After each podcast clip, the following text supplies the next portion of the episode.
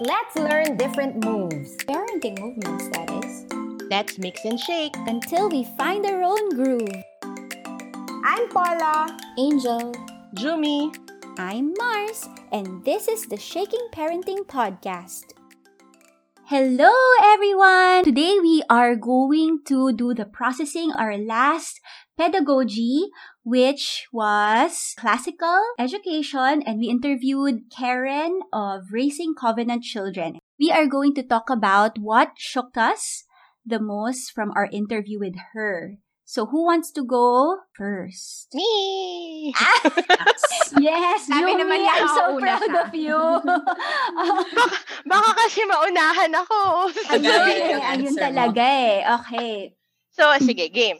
So, I liked when Karen reiterated na in classical education, yung true goal of education is to instill virtue and wisdom. And Mhm. that it's not vocational training, but culture training. Yeah. So, na parang it also translates to the books that you read.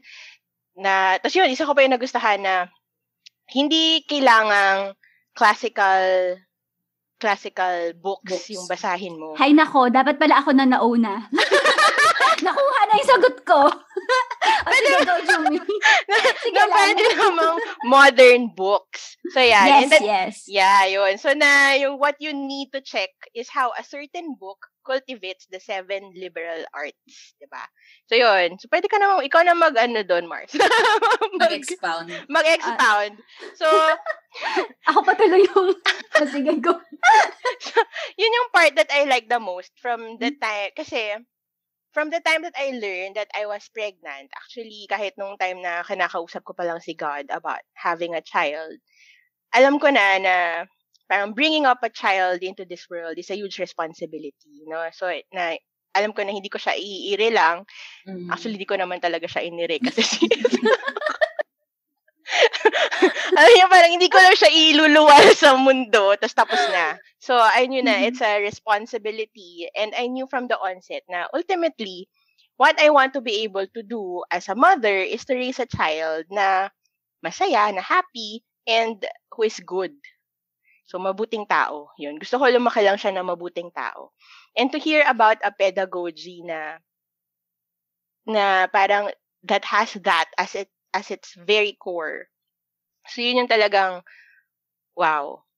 But ito ano, to be honest ha, I was it it I first felt that wow feeling with Charlotte Mason kasi nauna ko siya natutunan before classical.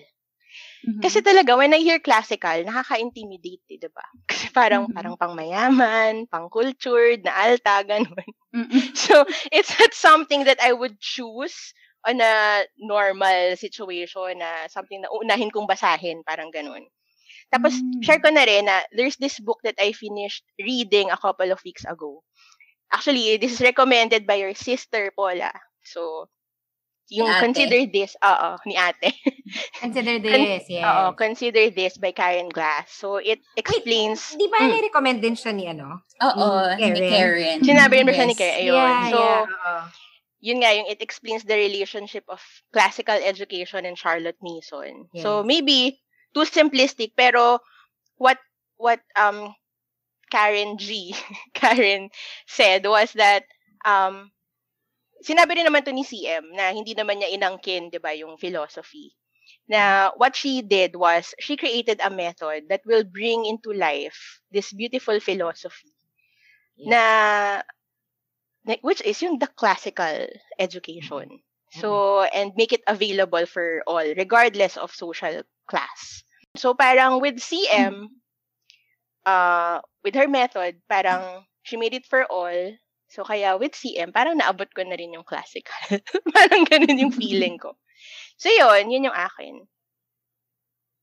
Okay, Mars? Mars? Follow up mo na. Pareho, pareho. Oh, medyo same. Medyo same. Actually, kasi before we had the interview with Karen, I was expecting, and also looking forward na I was expecting that we will talk about, yun nga, mga philosophies of old. Yan, yung mga sinasabi ni Jumi kanina, mga pang-alta, mga ganyan. Yeah, so I was expecting to hear those, you know, the famous names that we hear. And I was surprised nga when Karen said that classical education is really not about going through all these philosophers and thinkers and all these books. And it's not even nga, like Jumi said, a fixed um, recommended book, di- books, diba? it's about cultivating values and virtues, like Jumi said. okay, but But I particularly like what she said na minsan daw napapaisip siya na if these books, these lessons are supposed to impart um, virtue on her to her children, why is it not instilling virtue in me? I, I remember that Mm. particularly yung Yeah. yung line niya na yon. And that's true, 'di ba? Sometimes in our like attempts to get through a material, andyan yung mafrustrate ka kasi bakit ayaw nung child or magagalit, madidisappoint ka kasi bakit she's not getting it or yung mga, yung mga all those, and all these feelings and emotions are valid, but they should alert us na wait, baka this material might not be right for my child or even for myself during this time. And I think there's virtue there, there's wisdom there. And yun din, I also like what she said na to learn when to let go. Sinabi rin ni Karen yun, di ba? To learn when to give something up and walk away. She said, kailangan may wisdom in the part of the more, more mature, hopefully tayo yon more mature learner. So yun, yun yung two things na, kasi for me, I always say this, na parang there's, there's wisdom in knowing where, when to persevere and also wisdom to know when to, to let go. So yan.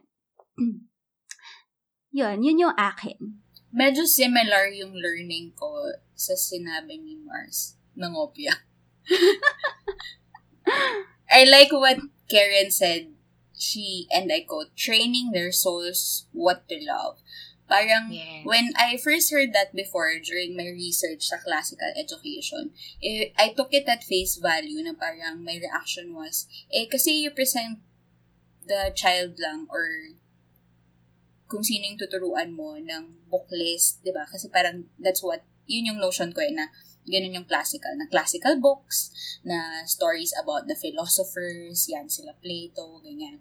And, but it's not pala, cause it, parang listening to Karen and reading yung mga nirecommend niya na books, um, they have this one parang big message, which is to see the bigger picture of Yes. education. Why the books transcend time, why it weaves into the cultures, and parang for me, I saw the beauty na nadidiscover ko yun for myself as, like what Mars said, na as the mature learner, na we take our educations na parang ser- our self-education mm-hmm. na seriously na we we respond to it more maturely like what Mars said na if it fits our culture or our needs right now we persevere pag hindi we don't force ourselves or the child or the curricula or the book na magka-clash lang, di ba? And then, um, so yun, it inspired me to take charge of my self-education na I wanna discover, parang gusto ko malaman tong mga to kasi even if we had, I guess, an overview in my private school before, kasi high school, I remember we really studied mga literature, mga poets, ganyan, tapos we memorized, pero it was all factual na I can recite this sonnet by William Shakespeare, pero I don't know kung ano ba yung importance nung sonnet na yon during that time, ganyan. And, ayun, na it's, I think, a perfect end to the series of interviews from the guests. Kasi, um, it gives you a picture ng pinagsimulan ng quote-unquote education or learning, yeah, ng lahat. And then, parang, um, I found this quote when I was researching from Eliza Farrar. She advised young female readers not only on manners and dress, but also on intellectual cultivation. Self-education begins where school education ends, pertaining to, to traditional education. Mhm. So yun, so much feels. Thank you, Karen. Ah, okay. So, yeah. Syempre, I think pare-pareho naman yung nag-stick sa atin. Ako, um, as a philo major, pinaka, parang gusto ko sinabi niya, yung, di ba, parang if you remember, she said, we're not after the standards, we're after the Mhm. soul. So, I guess Mhm. that's similar to what Jumi wants eh, to raise somebody who's, you know, a good person. Um, pero since na, na banggit nyo na rin yung mga yan, hindi ko na siya itatakal masyado. For me, isa sa mga napaisip talaga ako. Ako kasi yung tao na, ano ko, sobrang game for whatever. Parang, oh, alis tayo bukas. Sige, let's go. Ganyan. Pero she talked about instilling habits. And um, I also find the importance of that. Although, as a family, hindi kami ganun. I mean, I'm sure we have habits, no? Pero, I mean, being mindful of really what those habits are. Um, we're really not that type of family.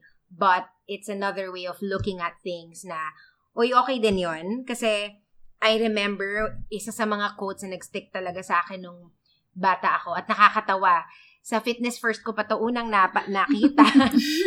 yung ano, yung motivation is what gets you started. Habit is what keeps you going. And basically, di ba? I mean, okay, it's not nga. Fitness First, pero I mean, dun ko siya nakikita kasi siguro pag exercise ka, di ba? Parang yun yung pang-motivate nga nila sa'yo at parang sinasabi nila na kailangan may habit ka. But it's true. I mean, that it makes a lot of sense na and I, I guess it's the same for Charlotte Mason, no? Kasi nga, ginawa niya ng method kung ano yung mga philosophies ng classical.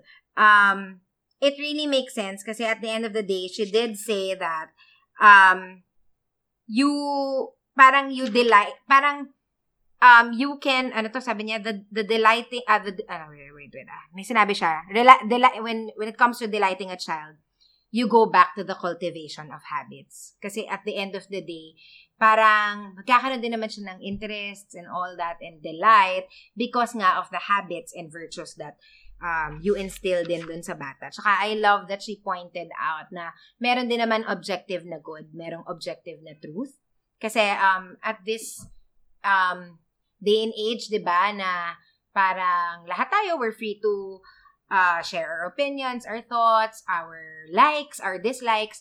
Uh, minsan nakakalimutan natin na meron pa rin naman talagang objective na, yun, goodness and and truth. And um, she made me remember that. That's something na ano, we, I, I don't find as often anymore. Dito nga sa parang modern era natin. Tapos, nagulat din ako na, oo nga naman, na walang one source yung classical. And, ano naman, I mean, this isn't anything na super reflective on my end. Pero, oo nga no, parang kaya rin pala ang hirap-hirap. Like yung sinasabi ni Karen, ang hirap ng journey niya kasi wala siyang isang titingnan. Di gaya ni Montessori, titingin lang siya. Di ba? Parang, oh, we can forget about everything we see on Instagram and just go back to Maria's works. Yeah. Same with Charlotte Mason. Same with the others, 'di ba? Pero ito talaga parang medyo nakakalito din. Especially nga, I guess yung pinaka-challenge ng classical dito, ah hindi siya kasing kilala nung iba. Yun. So, mas konti yung siguro yung mga nakaka-interact ni Karen na Mm. talagang so heavy classical, you know, followers. Tapos, yun nga, tapos parang siguro on her end, she can read all the books, pero wait lang, so sino yung tama or 'di ba? Kasi Right. kasi wala kang babalikan na isang isang tao. So siguro yun yung nakikita kong challenge. Pero at the same time nga, yun, pwede mo balikan yung seven liberal arts, ganyan. Although syempre ano, syempre subject to interpretation din yun. Mas mahirap kung mag-isa ka lang or konti Mhm. lang kayo. Ayun. May tanong That's ako, it. Angel, Mm. yung sonnet na na inaral nyo nung high school, sonnet 18 ba yun? Shall I compare thee to a Yeah. summer's day?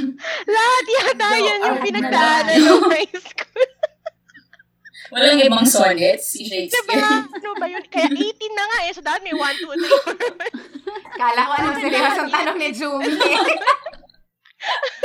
Kaya dapat kanina ko tatanong eh. Pero sige, medyo seryoso yung usapan.